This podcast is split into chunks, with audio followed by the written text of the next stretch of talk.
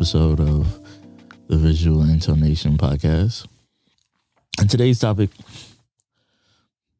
topic loved by some, hated by others, especially as a filmmaker in the industry. Capitalism. In this year, 2022, everything is a commodity. We live in a world ruled by capitalism, where you can buy or sell anything that you can imagine from clothing to digital tokens to art and film. Over the years, every part of the world we live in has been shaped, sculpted, and transformed to guarantee success in a capitalistic society. Even though cinephiles such as yourself recognize the film as an art form, the reality is that film and cinema are a multi billion dollar industry like any other. Film is business. And that means that we can't ignore the influence that capitalism has had on the art of filmmaking and the reception of the film. The biggest influence of capitalism on the filmmaking industry is by far the presence of studio system. In a studio system, filmmaking is approached like a business by the most dominant movie studios who control every aspect of the film's planning, production, and distribution across the world. Studio systems in America were most prevalent during the golden age of Hollywood, the period stretching from the early to mid 1900s. The golden age of Hollywood saw American film production being almost completely dominated by eight film giants who produced the majority of Hollywood films. Out of these giants, five of them had ownership of every step of the filmmaking process, from the production, studio, to owning a chain of movie theaters. In the late 1930s to early 1940s, studio systems began to decline. The turning point was a case by the federal government accusing the Big Five studios of violating 1890's Antitrust Act. The Antitrust Act is designed to prevent companies or businesses from dominating markets using unfair tactics to reduce or overpower the competition.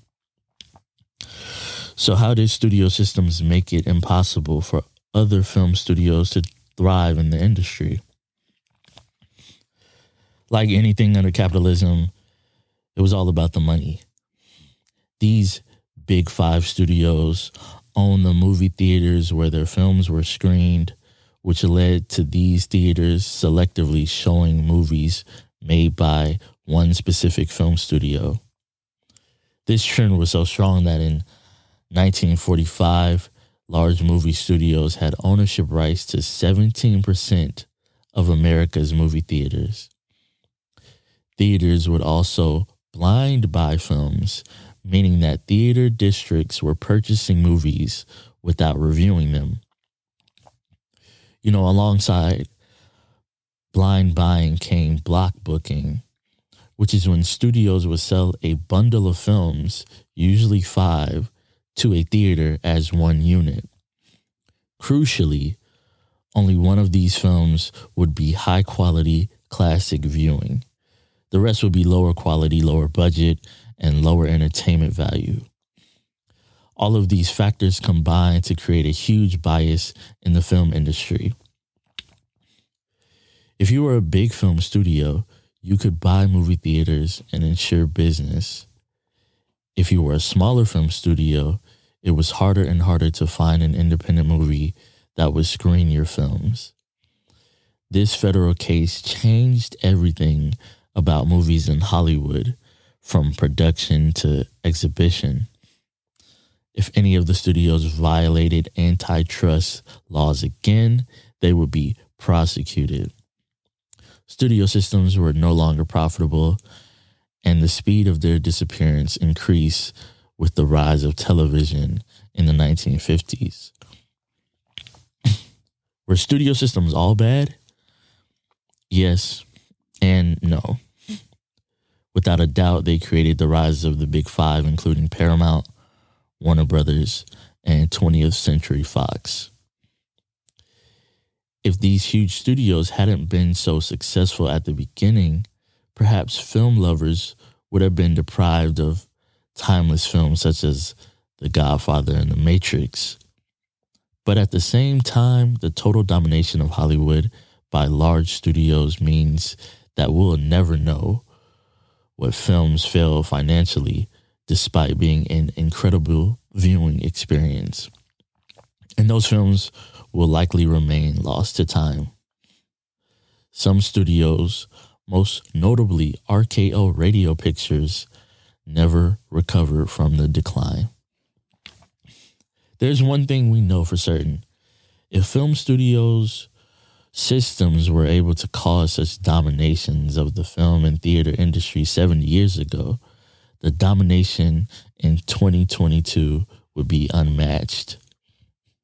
Even without studio systems, there's no denying that the film industry has big fish and small fish, and high budget production companies like Warner Brothers always seem to come out on top. The more money you can funnel into special effects, casting, and marketing, the more you can guarantee worldwide success. From the death of film studio systems, two more film giants were born Walt Disney Studios and Sony Pictures. The key difference is that these modern day major film studios aren't based on how the original Big Five were set out. Copying a company structure from a different time would be a surefire path to failure. Instead, today's film giants avoid functioning as genuine production companies and focus on taking backer distribution roles, loaning resources and money to independent film producers, and then releasing their movies. But are these giant studios destined to fail? You know, just like we saw with the failure of RKO Radio Pictures, the life and death of film studio hinges on where consumers want to put their money. Sure, in every theater, there's a cookie cutter comedy film with an A list cast, an unoriginal script, and a gift wrap happy ending and those films will always sell because people want to laugh. Superhero movies will always somewhat be popular because people like to imagine saving the world and kids like to imagine their action figures coming to life. It doesn't seem to matter that these movies don't teach the audience anything or make them feel anything profound. They leave as a happy customer and the film industry gets another buck in a way, these movies are comparable to the B budget films that were included on a fine film blocking booking bundle. However, in recent years, there's been a shift away from the mainstream superhero, multiple sequels, and audience pandering genre films towards indie films. Independent films such as Parasite and Moonlight have been able to win multiple awards, catapulted their creators to industry fame, and created an unexpected effect on major film studio profits and box office performance. Without the death of film studio systems, this would have been impossible. Now it seems like it's going to shift the film industry into a completely new direction you know, despite the rise of independent films, there's still no denying that the film industry still has a deep seated problem of choosing to value money and profit over art. For large production companies, movie franchises, and some genres of film, that may never change. But increasingly, audiences can become connected with production companies, filmmakers, directors, actors, and others who are passionate about creating a film that means something. It's not just the type of films that make it big that has changed massively due to the death of studio systems. It's the way that we as consumers, movie lovers, and film geeks can view films.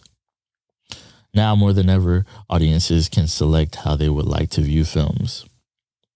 We are not limited to one movie theater, which offers the film we've been waiting for.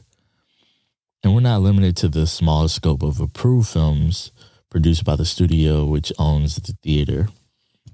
It's the digital age, after all. You can stream on Netflix, watch on Hulu, or pirate online. You can watch a movie from the 1940s in the indie theater, just as the audience did when it first came out. You can watch and rewatch, pause, analyze to your heart's content. It's a new level of freedom and the film industry is evolving in its response to it. More than anything else, power is in the cinephiles' hands now. Your hands. Our hands. We can make the industry what we want it to be by choosing who we support and how we consume content. Since the birth of the film industry, capitalism has been king. That might not change, but the history of studio systems and the rise of independent film producers have helped to shape the film industry into the globally connected web that it is today. Capitalism has both negative and positive effects on the industry. But as the viewer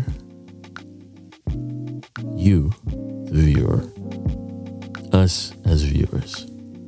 We are the audience, the buyer, and the customer. And we can choose where our money should go and what we want to consume.